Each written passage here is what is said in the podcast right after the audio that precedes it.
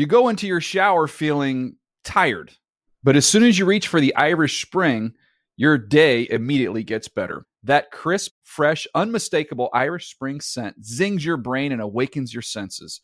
So when you finally emerge from the shower, 37 minutes later, because you pay the water bill so you can stay in there as long as you want, you're ready to take on the day and smell great doing it. Irish Spring Body Wash and Bar Soap. Fresh, green, Irish. Shop now at a store near you. Pacaso knows your vacation home is your best home. It's the place that brings family and friends together. It's where you're the best version of yourself. Pacaso makes it easy to co own a luxury vacation home in amazing locations. Listings start at 200K for one eighth ownership. Pacaso does all the work for you luxury furnishings, maintenance, billing, scheduling, and more. And you can resell on Pacaso's marketplace anytime, historically for a 10% gain. Visit Pacaso to see thousands of listings. That's PACASO dot com. Getting ready to take on spring? Make your first move with the reliable performance and power of STIHL battery tools. From hedge trimmers and mowers to string trimmers and more, right now you can save $50 on select battery tool sets. Real STIHL. Offer valid on select AK system sets through June 16, 2024. See participating retailer for details.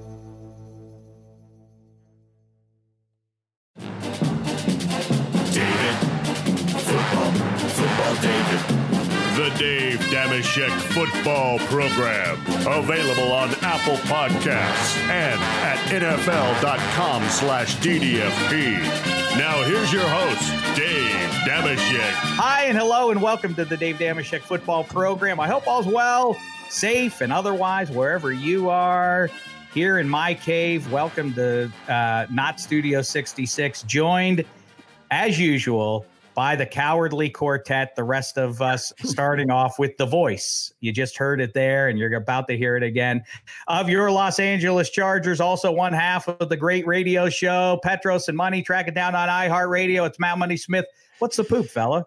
Ah, Colonel Coward uh, reporting for not duty. Uh, I think that is an accurate description of the four of us. Uh, excited, excited to do some some cricket battle with Hank, and I'm most excited, Dave, about you taking some incoming on the Lamar Jackson Big Ben uh, conversation we had at the end of the last pod. That I, I truly enjoyed that. I have to be honest. So be it. Why We can- why not put it out there right at the start. Oh, I have vexed two AFC fan bases in the last seven days. First of Yes. all, with the Lamar Jackson one, we'll get into that. And then also, um, Ryan Tannehill, I have a good replacement or a good uh, idea to elevate their Super Bowl chances. Turns out a lot of Titans fans very upset. I, in fact, chopped it up a little bit with another quartet. I filled in for one Chris Wesseling on Around the NFL. Go back and listen to that podcast earlier in this week. And uh, while we're talking about Around the NFL, muzzle tough to Wes and to Yes. Lakeisha on uh, on Baby Lincoln. Beautiful stuff. Happy to see it, especially with everything Wes has been through in the last handful of years. I'm sure you're familiar with that, and uh, so very happy for them. But to the matter at hand, pro football and QBs and all that stuff. Who better to talk about all that stuff with than the guy who's going to be rooting for Tua this uh, this autumn? all the way from London, England. He is our resident Miami Dolphins fan. It's handsome Hank. How are you? I'm good, and I- I'm hoping not to just be rooting for Tua this autumn. I'd like to take it through the next decade or so, if that's possible with you, because I've I've had a few Dolphins quarterbacks that I've rooted up for just for one year, uh, and then had to pull the plug. Um, hoping that that won't be the case with th- this, Oh, with that's- this particular one. That- that's a good question, actually. Who is Hank's favorite, Tua not included, post Dan Marino quarterback? Wait, I, I want to guess. I want let's take some guesses. So Scott Mitchell happened during Marino, right? Yeah, Scott Mitchell's not it. Yeah, that Scott he, he was Mitchell- for that season where Marino's His two Achilles got game- torn in Yeah. '94, I think Right. it was. Right. I think there's a favorite here. I, I think. I think there's got to be one clear cut, right? Right. Well, I'll tell you one. I'll tell you one that isn't the favorite, but just while you guys are thinking about it, a guy that gets left out. He's one of the whatever it is, twenty or so quarterbacks that have have started um, between Marino, who only lasted one season, but was way better than advertised, and then disappeared off the face of the planet. Was Gus Frerotte. I would see that. Might, that was going to be my guess. I was thinking he that went, Frerotte I think he went nine guy. and I think he went nine and seven during his Yes. his one season in Miami. It's completely forgotten year. I wouldn't couldn't tell you what year it was or or why it happened or or why he was never brought back. Um, but uh, but he suddenly vanished, um, having been okay. So he he's close to the top Right. of the list, but he's so, not the answer. Gus is not there. How about this, Dave? How about Pennington? Well, I was going to say it's got it's got to be Pennington. I guess you could make a case for Fiedler, but now I'm thinking about it. Fiedler's a good Fiedler, one. Fiedler in on reflection, yes, probably is the See, answer. Fiedler's but a at good the- one. But at the time, you were like, "Well, he's the next guy after Marino. This is terrible. He's he's a right. thoroughly average quarterback." So he never actually Yeah. captured my heart. Yeah, though I, I pointed that out. Uh, I was uh, I was talking about some Danny White, the successor to Roger Staubach, and how a couple of little turns in his career he would have been a Hall of Famer, and instead he's this weird footnote in pro football history. And it reminded me of uh, Mr. Furley, of course, the, i- i- who is the ultimate in how difficult it is to replace a legend. Mr. Furley, Matt Money Smith is of a certain age that he remembers Three's Company. I trust, right, Money? Roper. Yeah, although I I guess for me it was tough because my old man's favorite show was Andy Griffith. So I just kind of had this, I don't know, sort of television relationship with Don Knotts that that I probably should have hated Mr. Furley a lot more than I did because, you know, it's Don Knotts. He's there on the TV and I'm I'm excited about that. But yes, Roper far superior. I'm not Uh, here to. I'm not. I'm not here to impugn Mr. Furley on any. No, it's just- it's- or it's Don tough. Knotts. I'm just saying how difficult it is to replace it. To replace Fiedler- Stanley, right? Stanley Roper. Yeah, I mean, listen, yeah, uh, that that's as we've discussed the Yeah, greatest Exactly. the greatest device or one of the greatest devices that's so great in fact that in a world of copycats in comedy writing and everything else apparently it is just it, it- it's too golden to steal is mr roper in the middle of an episode of three's company would zing the misses he would zinger and then he would break the fourth wall and just look at the camera and smile and then go right back to the scene and i can't believe no one has ever swiped that since then and and use that uh, themselves. But yes, anyway, see here we go off uh, off down. Chad Pennington. I say Chad Pennington. Anything else? Anything else you want to put in there? I want to throw Okay. one more in there. Ryan Fitzpatrick, right? Ooh. He, he gave you a little Ooh. dignity. He he, Gave he us a little dignity. You you're both you're, you're overlooking a very obvious answer, but I'll We give are. you one if. Uh, yeah, yeah, I'll give you one if I was being if I was being um, just malicious. Is Ronnie Brown was probably the be- most effective I- quarterback See, that the that's funny. have had. That's funny. little um, wildcat when, when action. playing Wildcat. But no, Ryan Tannehill is the answer. Tannehill It for is? all his yeah, for all of the um ultimately disappointment. I I still hold a candle for Ryan Tannehill. He was that one season where he got injured and when the Dolphins went to the playoffs unexpectedly with Adam Gase, the, the great villain, um, as their head coach in his rookie season with the Dolphins. Um, I think Tannehill, you know, people forget how well Tannehill played. Probably for an eight week span, then he reached what everyone hoped when they drafted him as a as a first round quarterback he might be. And and so last year when I saw him doing it with Tennessee, I definitely wasn't someone who was rooting against him. I think he's a, a good human being and and someone that you can root for. He was he's definitely the guy that I've had the most fun rooting for with the Dolphins, I will say, albeit handsome. And by not the living way, up to his let's uh let's complete uh, the fourth corner in our quartet here um wearing a new york knickerbockers No, I think that's the Phoenix Suns. That That's what Phoenix I- Suns? That's I what Dave said that. too. Yeah. I Yeah, said- because it's got the silver. That's, That's what I That's the same, same exact thing what he said. It's not though. It it's, is. The, it's the bad new Knicks jersey, the RJ Barrett. It's oh, uh, I that's don't know. why- terrible. That is I know- I terrible. don't- I don't a know why Phoenix they Suns added jersey. Uh, uh, yeah, I'm with you on that. spaghetti Uh, but you know, I'll but thank you know what? I still bought it because RJ Barrett is he's the guy I got to get behind. Even though I hate the way the jersey looks, I don't like what they did. I'm still gonna buy it because I got to get my Barrett. And I bought it from my go-to Chinese wholesale site, so I Oh. didn't spend that much. You kids and your bootlegs, man. funny like For yeah shame. this, the, the, yeah this degraded version of a phoenix suns jersey is kind of emblematic of amar'e stoudemire the son to the knickerbocker right i mean i, get- I, I think there's uh there's um some sort of message in there but Amar'e was great for that. He had a stretch where he was like an MVP candidate. Not Knicks for were- you though. Not for the Knickerbockers. Yeah, there was, Well, there was was. one year. It He was one amazing. year. Yeah. Really? One year he had a about a year and a half. Amar'e had, uh, but it was still fool's gold. It was still fool's gold, and Eddie would admit as much.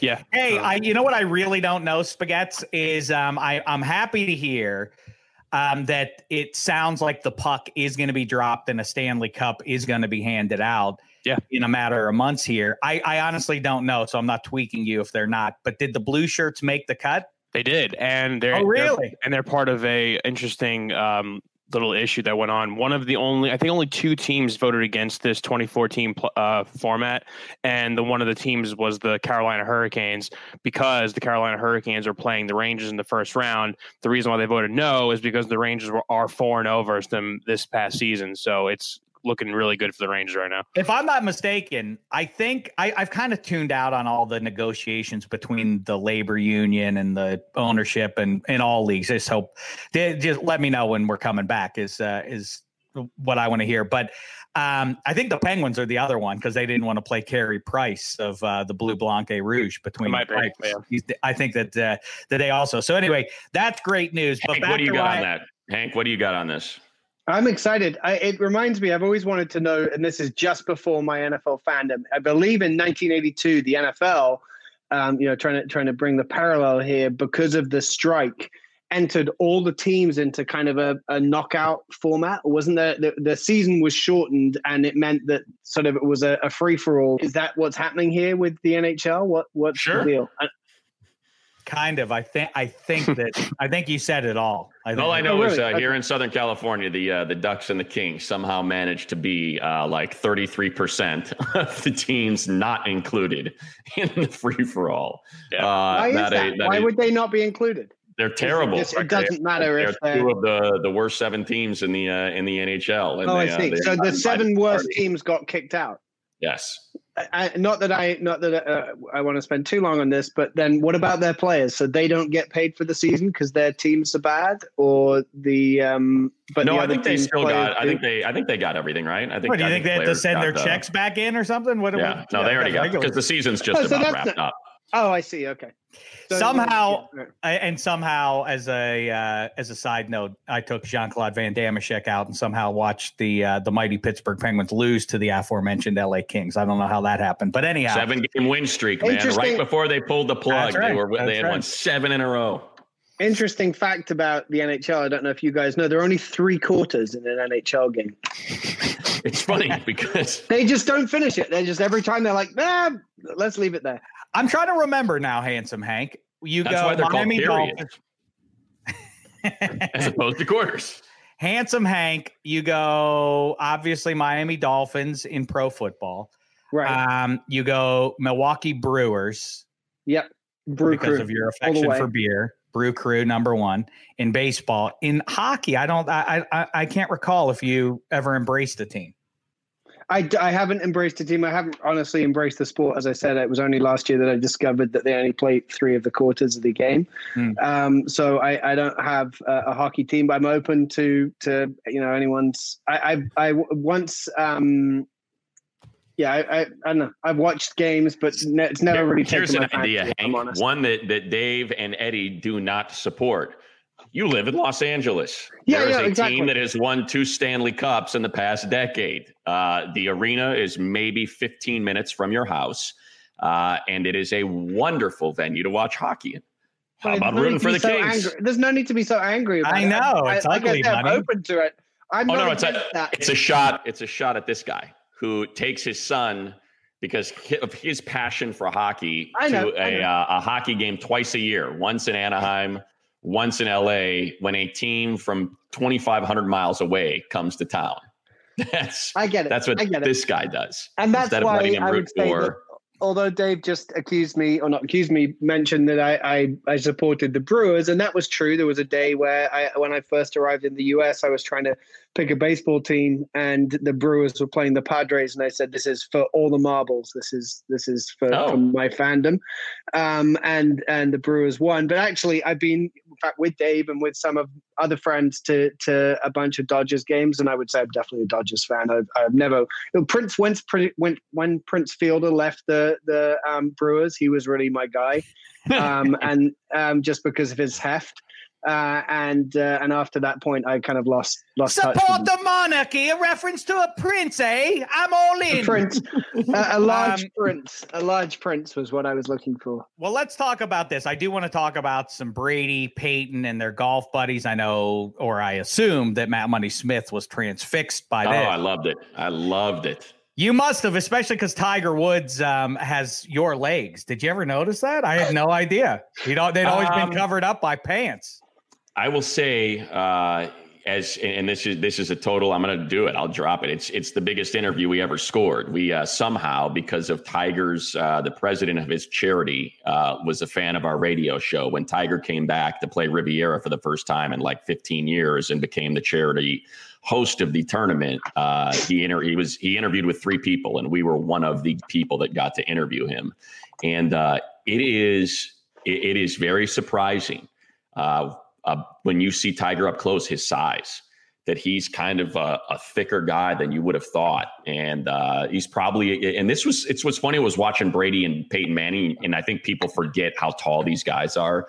And Tiger looks so short. Tiger's like six one. Phil Mickelson's six three, and, and, Tiger just looks tiny next to Peyton Manning walking around, but he's a pretty big guy, big kind of muscle. It's a great point. chested guy. It's a great point you make. Tom Brady, you get so um, uh, uh, so used to seeing the him in his underwear at the combine 20 years ago and oh he's not an athlete and all that kind of talk.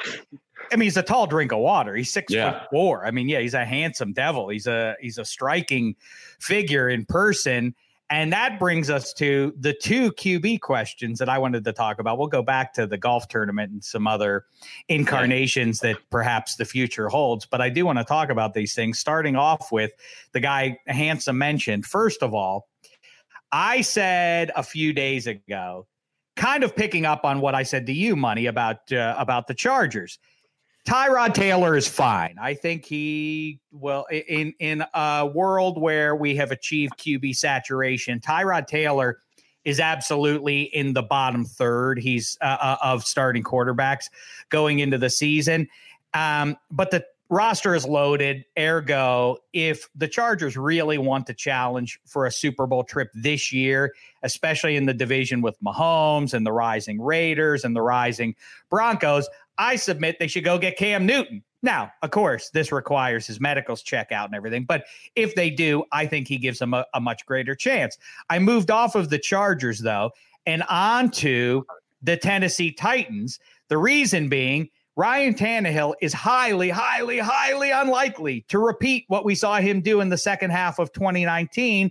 And this is coming from somebody, as Eddie Spaghetti can attest, said if they make the switch soon enough, Tannehill is capable of taking to the playoffs. Mariota is not. The only question is when will Vrabel pull that trigger? He did it in enough time. They got in.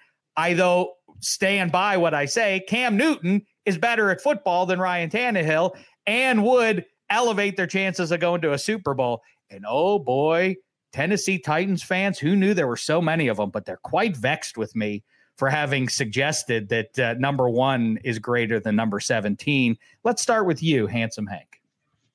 Dave, did the same people were they upset with you when you said last year that Tannehill was better than Mariota? Are they are they just like I don't know. fixated on whatever the current situation is? Look, I, I I don't disagree with you. I think we the the sample size shows that Cam Newton is definitely a superior quarterback to Ryan Tannehill, and and the question mark is obviously that we haven't seen Cam Newton play football for twelve months or more, um, and that Ryan Tannehill. You know, I guess going back to what I was saying earlier, it may not be the perception of Ryan Tannehill, I think, is slightly different to the reality of Ryan Tannehill. The beginning of his career, he was underwhelming, but he has, when he has stayed healthy, and he's, you know, he's had, he's got as many injuries. We're only a year removed from people having serious injury concerns around Ryan Tannehill as well. Um, but when he has been healthy, he's put he's strung together kind of stretches of of you know high quality football player. I think we saw that at the back end of last season when he took his team on a you know obviously Derrick Henry was the catalyst for most of it, but he took the team on on a on a journey that not many people suspected they'd they'd be capable of. Well, it's also, you know, people started shooting at me repeatedly. The number one thing that was uh, thrown my way on social media was Ryan Tannehill's passer rating once he took over 117 point whatever. And it's right. funny because, ironically or coincidentally, I guess somebody said, I, I saw on social media around about that same time, Joe Flacco's passer rating for the postseason when he took him to the Super Bowl 117 point whatever. It's a it's spot on. And that's mm-hmm. the cautionary tale. Yes, the Ravens had to sign Flacco, no matter what. They no doubt knew oh, this guy, we're kind of been boxed into a corner here, but he's our Super Bowl hero. We must bring him back. The Titans didn't go to the Super Bowl. Blake Bortles almost took the Jags to the Super Bowl, but he didn't. The idea that you can, to some degree, hide your quarterback in the 21st century and still end up a season hoisting the Lombardi unless everything breaks just right. I mean, that was the Titans' chance with Ryan Tannehill as their quarterback. I do not suspect that they get back to a Super Bowl with 17 at the helm. I think they need to upgrade at that position. I know it's harsh because he was he was very good, but he's not good enough to make them a perennial contender for the next three to five years. Agree or disagree, Matt Money Smith? Uh, disagree. Uh, and and I think just you know we we play the Chargers played the game after Ryan Tannehill was inserted as the starter. That was his first game as starter. And uh, in talking to you know some of the broadcast team, uh, Dave McGinnis is on that that brought you know the former head coach is is the analyst there, and then also down on the field talking to some assistant coaches. Uh, and this was before he took a snap as starter, right? They they pointed out that it just, you know, with Mariota, it was just a tick slower than Tannehill. And, and that that beat is what they felt they were missing in that offense to to get Corey Davis and AJ Brown and all these weapons they felt like they had that weren't really showing off how talented they were in the passing game. Uh, because Mariota was holding the ball a little bit too long. And sure enough, man, we saw that come to fruition in that game and every game after. And it's it's not necessarily you know statistical measures uh, or just stature or resume. I think sometimes you just find someone that's the right fit.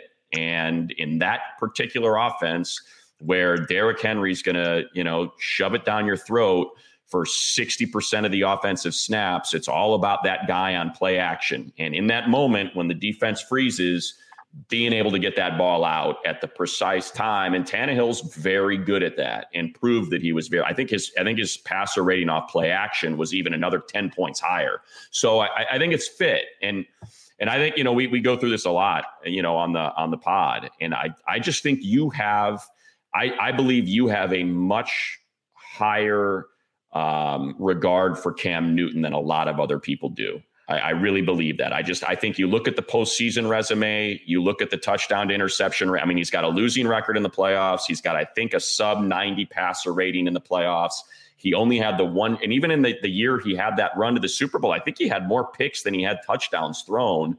I mean, look, he is unique. He is unlike anyone we have seen or will ever see. Um, but I just think you really have to have everything right for Cam to be your quarterback and to be successful.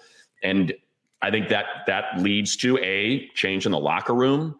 Um, because look, he is a dynamic superstar personality. He will immediately become the alpha in the locker room, and guys are going to gravitate to him, and he will be your leader, and you have to be comfortable with that, right? So, I think that's I think all of that is mixed. That's why he couldn't go to Pittsburgh, you know, because believe it or not, Ben Roethlisberger won Super Bowls there. He's he's one of the greatest quarterbacks of his era. Cam Newton will immediately become the dominant personality in that locker room, just because yeah. that's that's what he is. So that that's the other danger of bringing him in.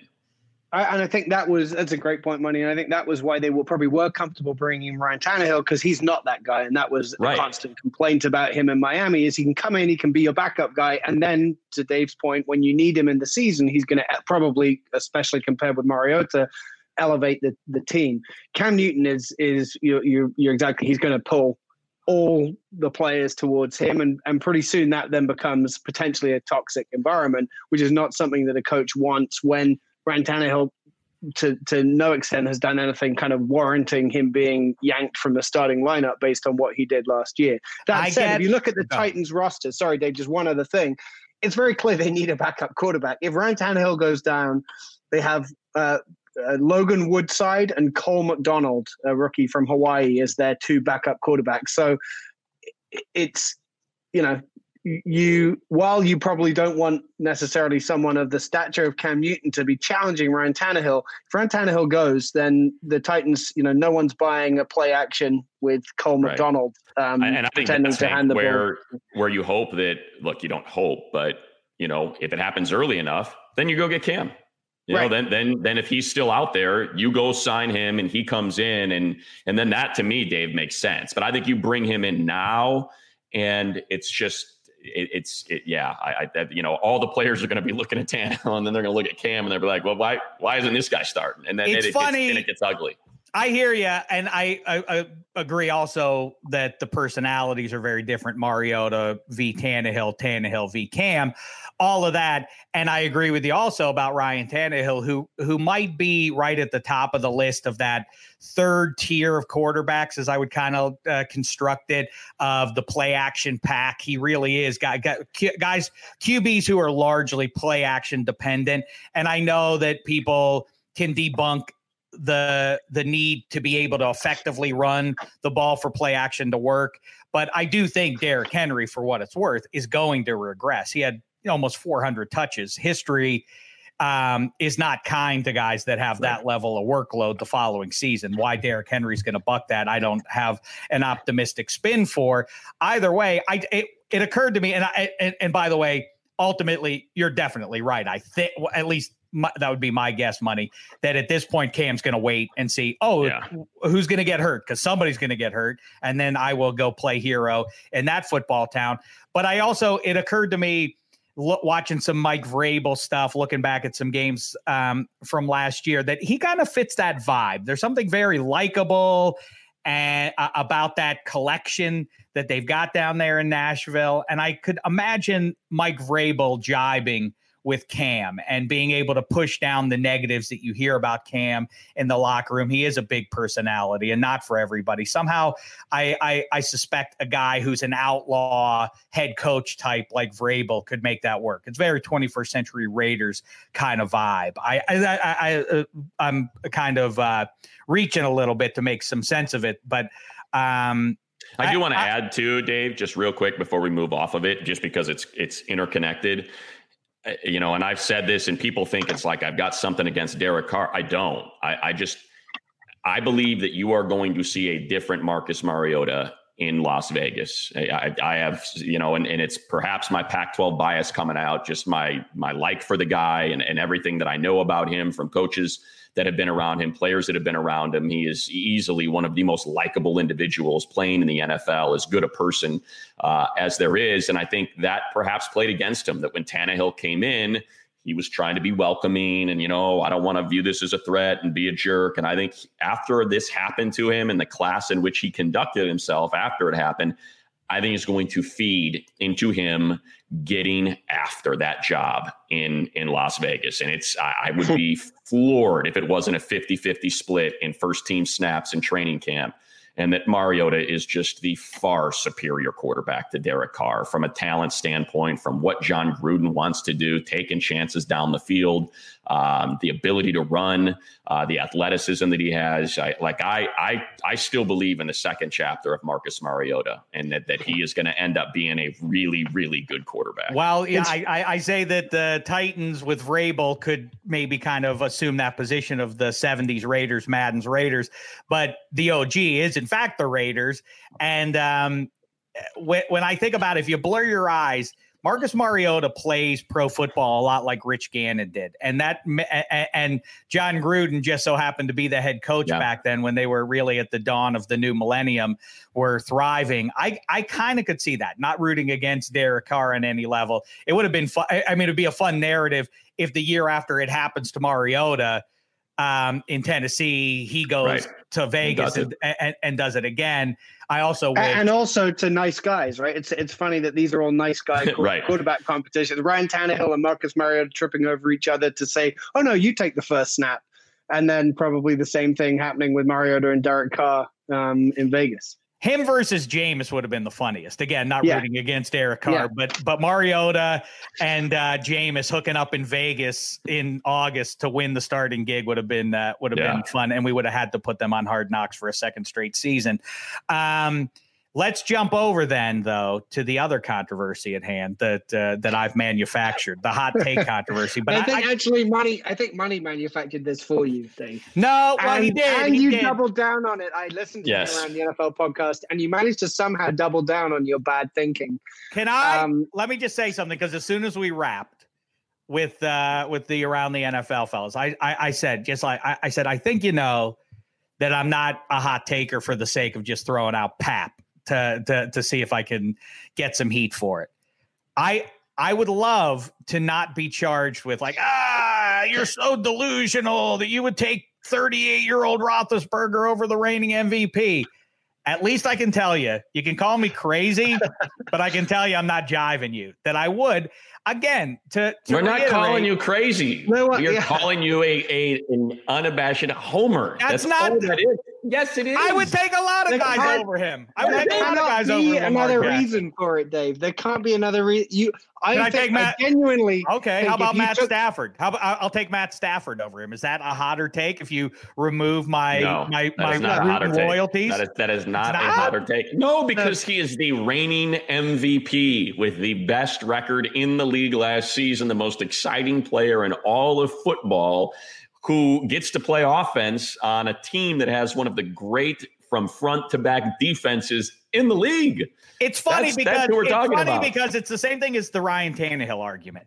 It is diff- it's more difficult to assume the position that I am taking, which is yes, I know what you just saw five months ago. It doesn't mean it's going to repeat itself i- uh, five months from now. Is the same. But we didn't see anything here. from the guy that you're comparing him to. We didn't see. I'm just saying about that five one. months. Actually, actually, I yes, we did. We, we, we did. Hank. We saw a zero and two record and him looking Yeah. terrible before he was Exactly. put on the Ah, show. Like, we haven't seen. You can't say, "Oh well, I'm going to throw out the one guy who was the MVP's last five months, but the other guy who we didn't see play for 12 months." That doesn't matter, and and he's going to be better. It's just It it's, it's insane. it is such a specific offense that they're running. and if you assume that the, that that league wide the defenses will figure out how to do the so-called east west that the Titans did to them in that divisional round So, so. Dave, if I may, if I may, And then are Lamar's you- gonna have the- saying, are you just saying that Lamar is a system quarterback, and that when you pull him out of the system, he cannot That's exactly. I don't know. I believe that's what I am let's taking let away Dave from say this. it. Let Dave, let Dave say it. oh, this is fun. What I know is here's the thing, buddy. You listen, wise up. Wise up. You did this to me all last year, so it is it is coming right at you right now. First of all, I that's that that uh, thank you for reminding me of that. Yes. the fact that I seem like a lunatic ignores the fact that that spaghetti again. What what did I say? All through July, August, September last year. Look out for this Lamar Jackson offense. Mhm. It's gonna it's gonna storm Sure. the NFL. My only concern is can the defense in Baltimore support it? It ended up being better than what I expected it to be. That's the that. But I did think that the offense was going to be a revelation. I also thought it was going to be a one year one off to their credit, they built that offense. You couldn't half-ass that what they what they did with Lamar Jackson. Now, though, I'm not sure where they go if defenses rise up and that. J- Jared Goff and the mighty Sean McVay offense had no answers to what the NFL defenses did to them a year ago after all the songs and poems written about the, the boy genius and the Super Bowl run. The Rams were pedestrian at best a year ago. Why will those same defenses, those same defensive coordinators who've spent this entire offseason sequestered studying what Lamar Jackson and company did last year, why will they not be able to solve something and force Lamar and company to do something different? And how do we have any idea what Lamar Jackson's ability to respond to that will be any better than we did what Jared Goff's failed uh, failed ability to do it was this past season? Did you feel that way about Pat Mahomes and Andy Reid and the Kansas City Chiefs? After So his rookie saying- I'm saying after saying- his rookie season, people said, okay, we've had a year to see it. Now you kind of know what Pat Mahomes does really well. Defenses are going to have an opportunity to adjust. You saw what the Patriots did to them in the AFC Championship game. Let's and what did he do? He's a supreme talent. He's able to overcome it, and he proved that he's arguably the best talent in the league right now. And then that's I the question love that we How many times You have we had this conversation, Money? I grew up loving college football sure. because of, see, that's why because so of the we variation. Let me just I love that. We, wait, wait. I, I, that's why we brought this conversation to your house. It's fine when Dave's like, "I love Lamar Oh, yeah. Jackson. He's fantastic. Look what they're doing out there." But now, Hello. They I'm already here. did it. They already Come on, come on, come on. Can I come in? Did you miss week 17 with a with a potential playoff spot on the line for the Steelers and they just got whipped there? The door already got kicked down in the AFC North. It's not Sure. that would be retroactive for me to say, let's stabilize the door like there's no door anymore, old man. It already got wiped out. It was uh it was decimated. My point is, Patrick Mahomes, I, I- the reason I loved college football growing up again from a distance objectively of course my loyalties to my various teams notwithstanding college football in my youth was superior to pro football on some level because of the variation in offense there was wishbone down in the big eight and and pass first in in the state of florida and Pac-10. pac 10 and there was grinded out three yards in a cloud 10. of dust in the big 10 and so on Sure. that capt that was captivating to me versus the sameness of pro football and how good uh, your skill position guys were was the difference um, back then. Now it's inverted completely. Everything is spread in college almost. Even I mean even Stanford at this point and co- and pro football is now the home to look at what the Baltimore Ravens are doing versus how the Kansas City Chiefs get it done. It remains though that there are very few exceptions of that kind of very specific kind of offense where your quarterback is running first and so on of that leading to Lombardi victories. It, ju- I, I, it gives me no pleasure to say that that's the case, but go through history and disprove it. I mean, that Russell Wilson ran around some, but that's about as close as you Steve Young ran around was was quick to take off with the ball. I mean, that's about as close as you're going to get in the last 40 years Yeah, worth of I mean, football, I- of pro football. Well, I think what happens in in in the NFL is, um, as as you point out, you know, there's a reason why every team, for the most part, runs the same offense because it's the one that works best. And and I think what you saw Baltimore do, you know, I don't think there's.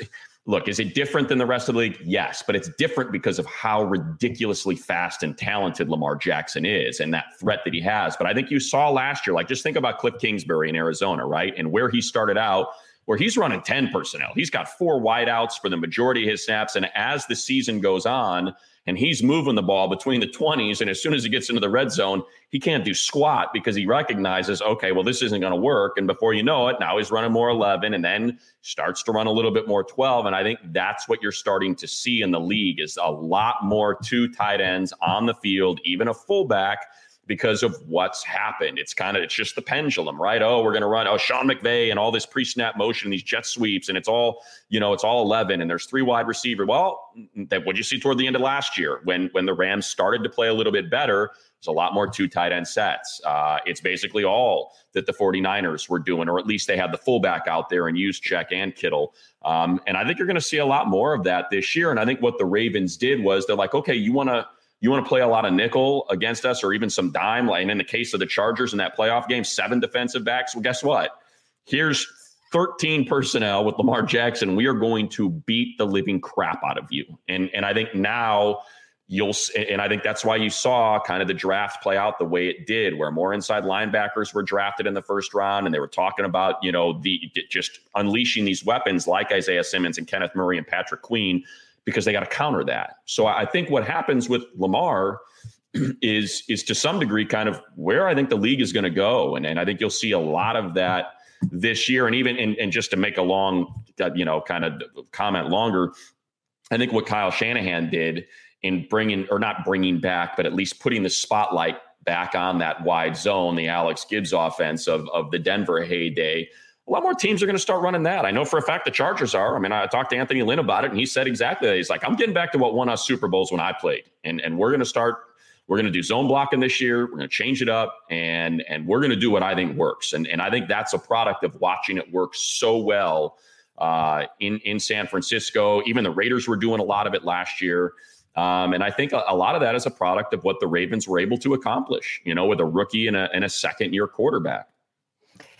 I, I, you listen, I hear you. I mean, the copycat stuff obviously is nothing new. As we predicted in November, some teams would start talking about Taysom Hill, like maybe he could Lamar Jackson it. Like, right. Stop with the nonsense. He is one of one in the NFL who is able to do that. And I'm not, I, am By the way, know, that's his Taysom Hill.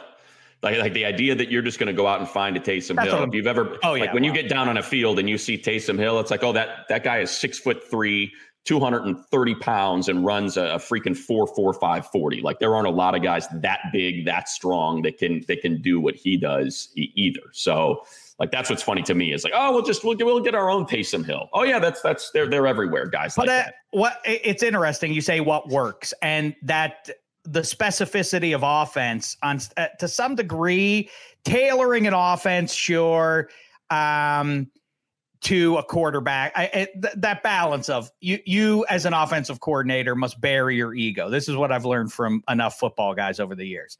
Is if you try to jam a quarterback and your players into what you want to do, it's probably going to be diminishing returns as you go along. If mm-hmm. you can build it around what you have.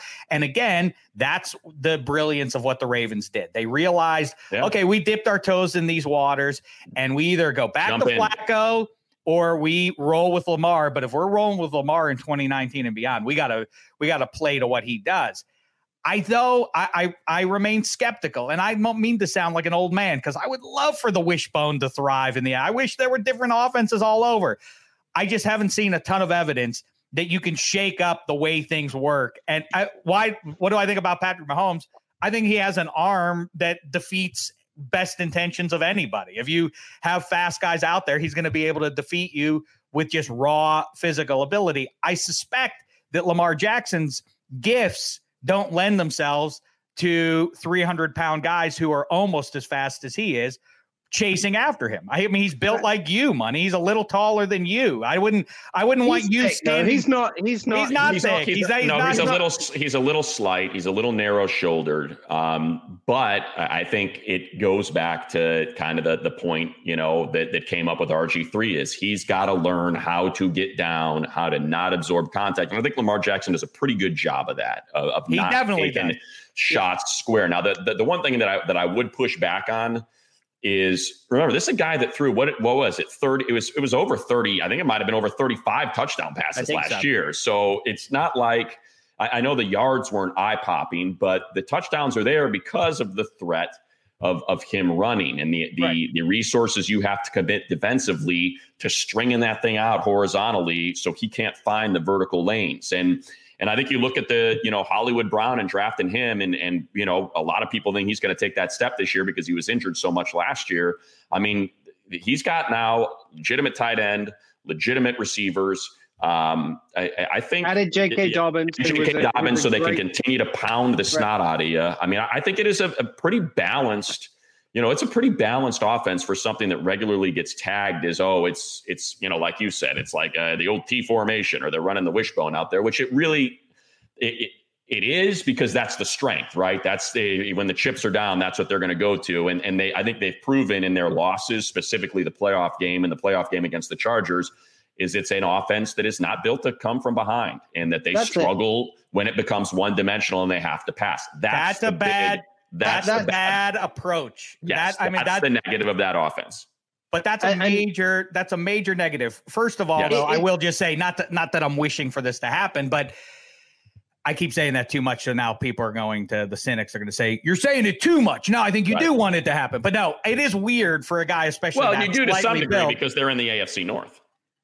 Well, listen, if he, if he dominates, then good for him. I'm not wishing he's a, plainly a, a, a, nice kid. I'm not uh, wishing any ill on on the guy. Oh, of course not. Um, no, but he does. I mean, for what it's worth, just as a reminder, I completely agree with you that the elusive thing and talking to football guys over the year, they have no better answer than I do, except that Michael Vick and RG three were too competitive to know when to get down. But Kaepernick, Russell Wilson, those guys never got blown up. And RG, I mean, and Lamar Jackson hasn't gotten blown up. They have some weird intuition about like now's the moment to to go down.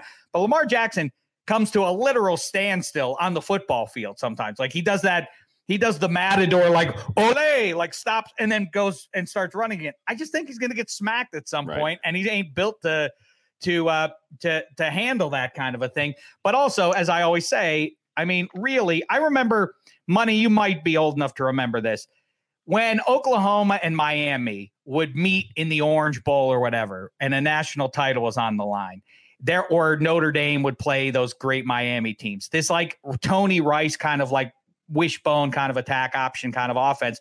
The limitation is, well, it doesn't do well when it, you have to come from behind. Well, that's bad when you play good teams. Like you're going to trail to good teams in the playoffs. You're not playing, you don't get to play the Jacksonville Jaguars every week in the playoffs. You play good teams in the postseason, and that's what happened to them. I also say that the in back Ravens at- years.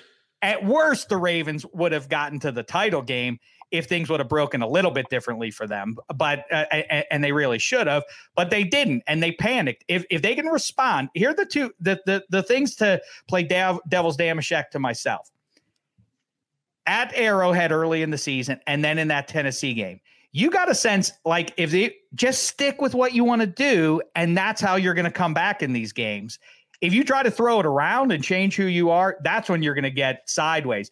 If they just stick with it and they fall 10 points down early, they got to just keep grinding. Maybe that is their salvation. I'm with you though. They have the tight ends and you know the the the two tight end sets if if those become ubiquitous, they already were in Baltimore and that is why Lamar Jackson was able to do it. If you have to focus your efforts on slowing down the run game and he can pitch it up the seam to one of those tight ends. Mark Andrews, I mean, the whole season was that. It just seemed like over and over again, it was some play action, uh, 15 yards downfield to Mark Andrews, no answer for it. Um, I, I, I just I, I would put a button on it like this. Go. Going back to the original question of Ben Roethlisberger versus Lamar sorry, Jackson. we got we got sideways with the whole conversation. That's okay. I, I would say uh, I would ask every defensive coordinator in the league, who would you rather prepare for? In 2020, you're playing the Steelers. Who would you rather have to get your defense ready to play? Ben Roethlisberger or Lamar Jackson? And I would say out of the 31 defensive coordinators, 25 of them are going to say, I'd rather have him prepare for Ben Roethlisberger.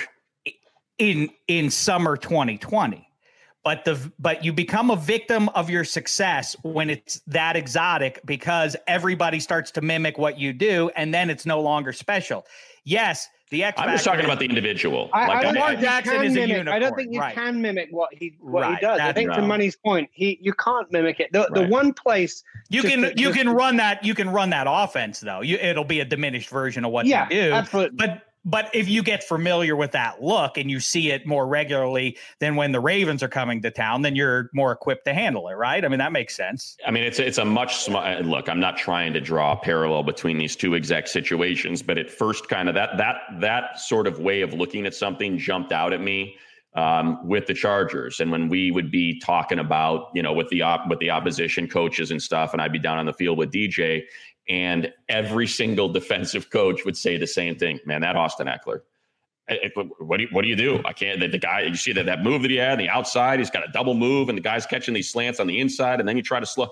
Not one of them would say, "Man, that Melvin Gordon, I I, I don't know what we're gonna do with it." Like not one, and that's when you knew, like when people were like, "Oh, are they gonna bring Melvin back next year?" And it's like, I don't know if it's based on the defensive coaches that we talked to before the game. They're a hell of a lot more concerned about Austin Ekeler than they are Melvin Gordon. That's the one guy that they bring up more often than anybody else because of his versatility, strength, ability to shake off contact, break tackles, and, and do everything, and the way he catches the football. And like that's that to me was just sort of this moment where it's like, oh well, that's that's a pretty easy way to figure out uh, what you should be doing offensively is what what has the defense concerned the most going into it. Like for the Chiefs, it's Tyreek Hill. What the hell are you gonna do with that guy? You know what? But I don't know. I that guy gets loose, it's over. You know. So okay, well now you got to commit two resources to him. Okay, well now we got to worry about Travis Kelce. Oh, and then by the way, Pat Mahomes is going to extend the play, so it really doesn't matter because your defense is going to be twisted into a pretzel, and he's going to find the open man. I mean, that's that's what we're talking about. It's really interesting because it, I, I you know, to try and couch it in 21st century pro football terms, Belichick's Patriots have screwed up everything, and and maybe my perception or your perception impacted by that because what you're all getting at is, to I'm a pedigree snob talent wins. What's scary is what you have to worry about, and then that opens things up for everybody else. That the Patriots did it with Danny Woodhead and Shane Vereen and Julian Edelman has thrown the whole thing, has made it all a mystery, like how you do. Everybody else is talent dependent. The reason that the Chiefs finally got over is to your point, they had Travis Kelce and Tyreek Hill and Patrick Mahomes. And that yeah, maybe the Ravens are just so loaded. You're right that they'll be able able to overwhelm. But I I go back to not just because it's old man and it's I've seen it with my eyes. There are no more adjustments. The game of cat and mouse between Roethlisberger and defensive coordinators is over with. Now we know what he's going to do. They know what he's going to do. He knows what he's going to do. Now stop it. I am more suspect of what is the second year of this revolutionary offense going to look like after the last time we saw it. The Tennessee Titans, which is not a world class defense, completely shut it down. What have they been able to pick up or not? Have the defensive coordinators picked up from that one 60 minute stretch that they can apply now to stopping Lamar Jackson in 2020? So, anyway, I, I, I, I think my, my response to that, though, would be almost the same thing. I think when you asked us this time last year, your go to question last summer was what's going to be with Lamar Jackson this season? And I think I said at the time, in fact, I remember I did say at the time, I think they're the type of team that flies through the regular season and will do great and and hit the hit the postseason and everyone will expect them to be hot. When you get into the postseason and you're playing in January and you're playing against obviously the best teams in the league and most importantly the best defenses, I think that's where those kind of teams come up short. We were joking earlier on about Ronnie Brown and the Wildcat was the same thing. That was a an offense that caught fire during the season and was able to, you know, people hadn't seen it before and weren't quite sure how to shut it down. Although I think it got shut down quicker than this because it doesn't obviously didn't have the, the same skill as uh, and, and talent involved as the Ravens do.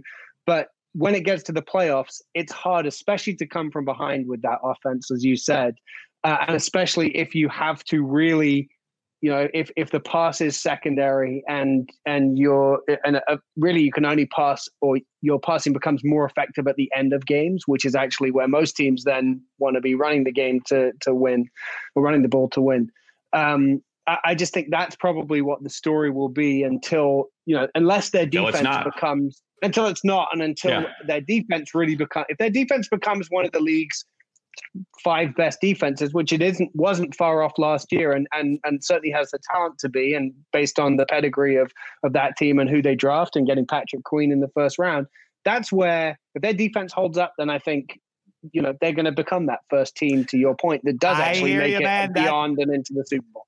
The defense is, I mean, you always hear about complementary offense.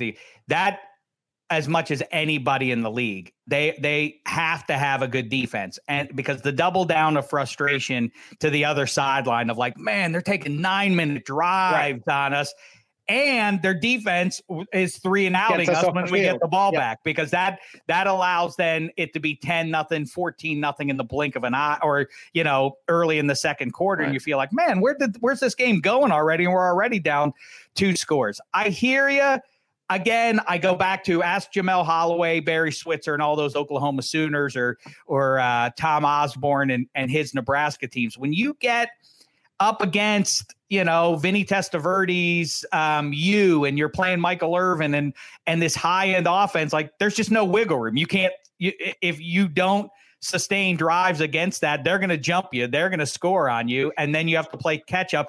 It works against Kansas Jayhawks. It doesn't work against Florida State. You know, I mean, to, not not not to help you out of here in, in this mess that we have created. It has been so wildly entertaining, Dave. But to me, like you know, Hank touched on it. The, the pushback for for Ben over Lamar is, I'm projecting Ben's going to be healthy. I'm projecting the Steelers are going to get into the playoffs, and in the playoffs, Lamar Jackson has not just failed; he has failed miserably.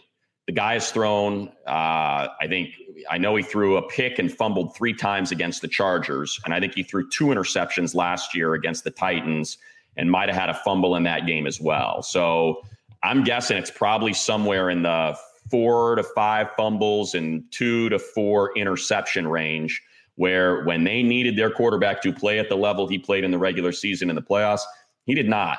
And that is the one thing with that offense. And you just said it.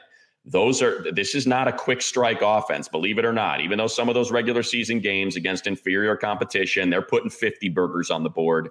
These are long, sustained drives, a lot of mesh that create turnovers, a, a lot of you know, a lot of play. The more plays, the more opportunity for turnovers. So that would be if there is one, you know, if there's one sort of space to occupy, that would be the one, as, as Hank said. Until you show me you can do it in the playoffs, then I'm going to assume you can't. And here's the numbers of you in the postseason against good defenses. The Chargers defense that was really good going into that wild card game, and the Titans defense that was pretty darn good going into that divisional round. And they got the best of you. And and you can't say that about Ben, you know, for the most part in the postseason. The reason why the guy's got a couple Super Bowl championships. I mean, the uh, bottom line, uh, to really put a uh, a button on it, I, I feel like the the this is seems like a massive overstatement, and perhaps it is. But to me, the AFC, if you if it's the Kansas City Chiefs, a heavy favorite, the number one team that everybody would point to, I imagine, that has a chance of taking them down is the Baltimore Ravens. Yes. Ergo, how easy is it to replicate what the Titans did if you don't have Jurrell Casey and uh, and Simmons there in the middle because that was everything that they were able to that they did that for that 60 minutes. That's what that eh, can you do it with league average pieces or do you need to really be able to just say one thing you're not doing is is running to yeah. past these two 300 uh, pound mooses who can move um anyhow all right so that's that eddie spaghetti is this all right we're just about done I think it's great. I think you had to address the uh, the elephant in the room of the Lamar Jackson stuff. the stuff. elephant in the room, since that was uh, pretty much the Twitter buzz with you for the week, and the Tannehill stuff too. So it's fine. Uh, I hope you guys uh, had an enjoyable. I know Memorial Day is like a hot topic. You can't say Happy Memorial Day, but I hope you grilled wieners and stuff like I did. So you know what I did? I will. I will tell you. Uh, we um, uh, the, this new show on Food Network. Amy Schumer her husband is a chef and he makes pretty easy dishes that even I can make. And he put together some baked wings. And I said, you know what? Those look easy and delicious. I'm going to try it. I did. And, and they were delicious. Nice. They were delicious. It's a it's a fun um, show. Everybody else had a good uh, Memorial Day. Handsome, you don't. Uh, well, you acknowledge that, right? Um, yeah, I, I, that's one American holiday I can get behind. It's not right celebrating, um, you know, the any, one um, embarrass, embarrassing playoff losses by by the UK. Not the um, one in five, six weeks from now, though. That's not that one. No, not that important. You know that that was similar to Lamar Jackson. You know, not not coming up um, to the you know cruise through the regular season, but then uh, when it came to to the big the big battle, if you like, um, you know, falling short. So um, um yeah, not money. Money. Let's wrap it up uh, yeah. real quick here. Some quick thoughts. First of all, the uh, the big golf tournament. Your takeaway. Uh, kudos to the broadcast. Uh, I think you know what they perhaps learned from the DJ Rory. Um, I would describe it as a bit of a debacle. Is uh, don't puke all over you know the natural sound of these guys talking amongst one another, the trash talking, the strategy. Uh, that's part of what makes golf entertaining, and you don't get access to it regularly, if at all, during the the PGA tournaments week in and week out. So that we got to hear a little bit of everything, a little bit of the trash talking from Tiger, you know, Goose and Brady about hitting a drive. Oh, I got on a fairway, the seventh fairway, just little stuff like that. That's fun to needle your buddies if you're playing golf. You get that Phil, you know, crazy brain over analyzing every shot, tells you exactly why he's going to chip the ball in a tight lie, but because it's raining, it's not going to skid and stop. So I'm going to be able to hit it a little bit soft, and then it goes to three inches from the hole. You get that, and then the fact that every rich guy in America is throwing money at Tom Brady because he's so bad just to get it on the green, to get a par, to get a birdie. I mean, it was, it really had everything. And then there was a bit of a redemption story there for Brady. You know, he holds out uh, with a wedge. He plays much better on the back nine. I, I think just kind of the, the, the very um, calculated approach by both Tiger and Peyton, who are very similar in their approach. You know, very quick with their decision making. You know, what, what's my speed? Where's my angle? What am I hitting it to? All right, let's go execute it. um, it was pretty funny, I think, to watch. You know, some of the, these great quarterbacks and and these you know except these exceptional quarterbacks, some of the best who have ever played the game, and the same with golf and Phil and Tiger partner up um, and and how they approached. You know what I what, what ended up being. You know, they won one up on eighteen, a, a very competitive match. Um, I'm with you. It was fun. It was a good diversion. I didn't see all of it, but I and this isn't me being cynical about the product, but what it said to me more than anything, forget about the specifics of what happened there. And what it shows to me is baseball is making a terrible um, mistake not figuring this thing out. And if Sooner you thought later. if you thought that that golf tournament was fun, and I understand that uh, star power makes a huge difference, but also the opportunity before my beloved puck right now is is monstrous. If they can get out there and there's no baseball going, people are going to be if it's anything close to what it is currently. If people are shut in and desperate for any sporting event, hockey has a real chance and basketball is going to bury baseball. Baseball's already 3 in the hierarchy if we don't count count the college sports. I don't maybe this is a little bit of a stretch. I don't know that hockey speaks to giant swaths of America, but I think it has, I mean, baseball with its preciousness about the like, don't flip a bat, meh, don't Right. uh, don't show joy, and all those dumb rules. But like, they can't come out and play ball when everybody else is doing it in contact sports is going to be a black eye for the sport. And I, I, I really do think, I think in '94, the Cal Ripken aspect of the big comeback, um, not '94 after the strike that people were so transfixed by that and had been following it for so long that Cal Ripken was eventually going to break um, Lou Gehrig's record that people watched it and it was such a, a charming kind of uh, deed and career long achievement that everybody was like, ah, baseball, pretty nice, pretty nice, and they got back into it. I, and then and then beyond that, Sosa, McGwire, and all that.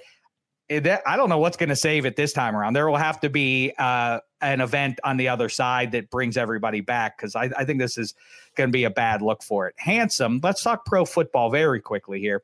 Your Okay. thoughts on the proposed fourth and 15 play, or I guess it's not fourth and 15, it's a 15 yard play to get the ball back to replace the onside kick um, as a way for teams to try and play catch up late in the game.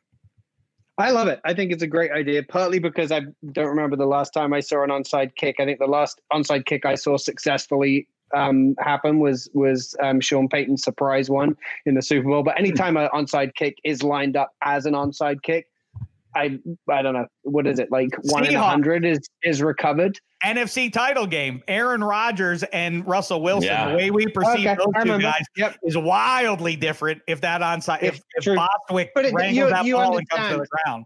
you understand that it doesn't happen often. So Yeah, you know, do. this I, I think I think it's a nice idea um, to to make the games more competitive. The question I think I have is I believe the the way it's been set up so far is that you could only do it twice in a game. What if you're down by 21 points? What if you convert two of them? Then what happens? You just have to kick off to to the other team normally. Uh, Onside. it's- yeah. Or can you do it? Can you still do an onside kick? I don't know what you know. I think what- so. Yeah, what- I what- think you can try an Okay. outside kick. I think those rules still apply. Um, I don't like be- this gimmickry. It's it's it's it's hokum. But What isn't are we the X? onside kick a, a gimmick?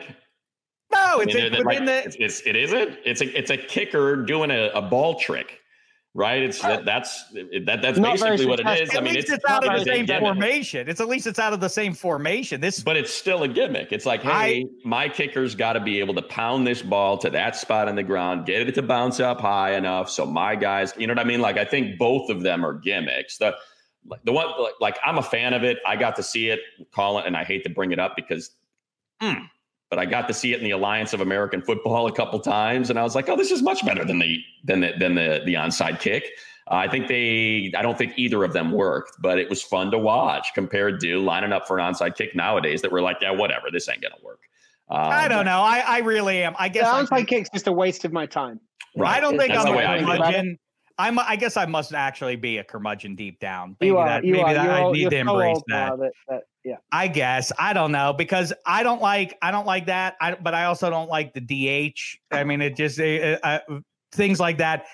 You know what I would go for legitimately though to not be a complete old uh, jerk is what was great from the original XFL was that instead of a coin flip, that you that I think it was like from your goal line from the opposite uh, goal lines. They They like would race put to the get the ball. Yeah, they Yeah. would say go, and you would race to whoever got the ball first. Right. Got uh, possess- I think we should do that. Now that's, well, fun. That's, that's that's not a gimmick. I, well, I'm That's- just saying that's, the biggest fine. Gimmick. no, it's not. coin- well, it's we're a bringing in- we're bringing money on the field. Than your guy. We're bringing Yeah. loose change on the field to make important. If you did it uh, with a defensive lineman, if you if the other team had to nominate the guy that raced for oh. your Oh. for the opposition, so you'd say, right, I'm choosing your defensive tackle, and then they'd say, I'm choosing your guard. That would be fine. I'd watch it, but I'm not just putting like Tyreek Hill versus whoever your fastest guy is. It's sort of a foregone conclusion at some point. Well, by your by, by your standard, you then doesn't this heavily favor the Kansas City Chiefs over the Baltimore Ravens? As a for instance, who's more likely to convert a fourth and fifteen? Well, I would say there's Uh, one. is this another? Is this another feel dig the- at Lamar? Is this, No. Wait, would Ben? Who's There's- more likely, Ben, ben Roethlisberger or Lamar Jackson? Seven all day, man. No, As a uh, as when we when we kicked this around on the radio show, Petros, a uh, a former football player, I, I thought brought up the best defense against it, and he said uh, he said never in football should someone just be given the ball. He said that that's that that's that's my issue. Mhm. You can't that that team does not score a touchdown. And then oh by the way here's the football. Uh, go ahead. No matter what the stakes are against them you have to earn that football back. The defense has to earn possession back for its offense. And the fact that that that exchange doesn't happen but instead it's just the awarding of a football And to a team Yep. does not work for me. He's like that that that possession of a ball is something that should be earned and uh and not not handed out. Well, that's why which I was like, oh, that's that's very that's that's a very good defense of keeping the onside kick. That hey, your kickoff team has got to earn the ball back. Figure it out. However, you got to kick it. If you want to boot it off some guy's head or you want to pound it into the ground, it's it's your duty to earn the football back for your football. Well, that's why I, I I don't even like college football's overtime, which which is maybe my ultimate curmudgeon take. Besides the fact that I don't love March Madness, um, I love the excitement. I just don't think it's the greatest way to determine your champion. Um, but that is an, a, a side note. Why can't any of these kickers figure out how to kick a line drive, like a a, a chest level line drive, ten yards? That would Right. Nobody can do Straight that? into as hard as you can into into the opposition player. Nobody can get that one. That no one's uh, no one's ever done. Not to sound uh, like uh, like, hey, has anybody ever thought about washing the uh, the PPE, you know, and then reusing it? It's the same sort of like, wow, what an ingenious idea that no one's ever thought of. But some kickers have had to have tried that before. But I I I find it remarkable that nobody can kick a line drive with a football. Anyhow, Well, I think the, the the you know coaches are so conservative. What if they catch it and suddenly they've got the ball on on your thirty five yard Yeah. line or whatever? That's that's probably not not a good thing. Um, all right, we've uh, we've uh, waxed more than enough, I Good think, stuff. for another day, another great time. Thank you, as always, to the great Matt Money Smith, handsome Hank Hodgson, and Eddie Spaghetti. It's been a gay time these last few months, chopping it up with you, and uh, you know we'll uh, we'll kibitz down the line, right, fellas? Exactly right. I hope Right. so. We'll do. Don't hold your breath. We'll see. no. Uh, all right. So um, we'll be back with more Hui and applesauce later on. In the meantime, thanks so much, football fans. It's been a thin slice of heaven. You go into your shower feeling tired, but as soon as you reach for the Irish Spring, your day immediately gets better. That crisp, fresh, unmistakable Irish Spring scent zings your brain and awakens your senses. So when you finally emerge from the shower, 37 minutes later, because you pay the water bill so you can stay in there as long as you want, you're ready to take on the day and smell great doing it. Irish Spring Body Wash and Bar Soap. Fresh, green, Irish. Shop now at a store near you. Whether you're a savvy spender maximizing your savings with cashback rewards, a thrifty rate watcher seeking the lowest interest, or a travel enthusiast looking for extraordinary perks, Kemba Financial Credit Union has a visa to complement your lifestyle and unique needs. Apply today at Kemba.org to unlock a limited time 2% cash back on purchases and pay 0% interest on balance transfers for an entire year with a new visa from Kemba. You deserve a card that works for you. Restrictions apply. Offer ends June 30th, 2024. Asking the right questions can greatly impact your future, especially when it comes to your finances. So if you're looking for a financial advisor you can trust, certified financial planner professionals are committed to acting in your best interest. That's why it's got to be a CFP. Find your CFP professional at letsmakeaplan.org.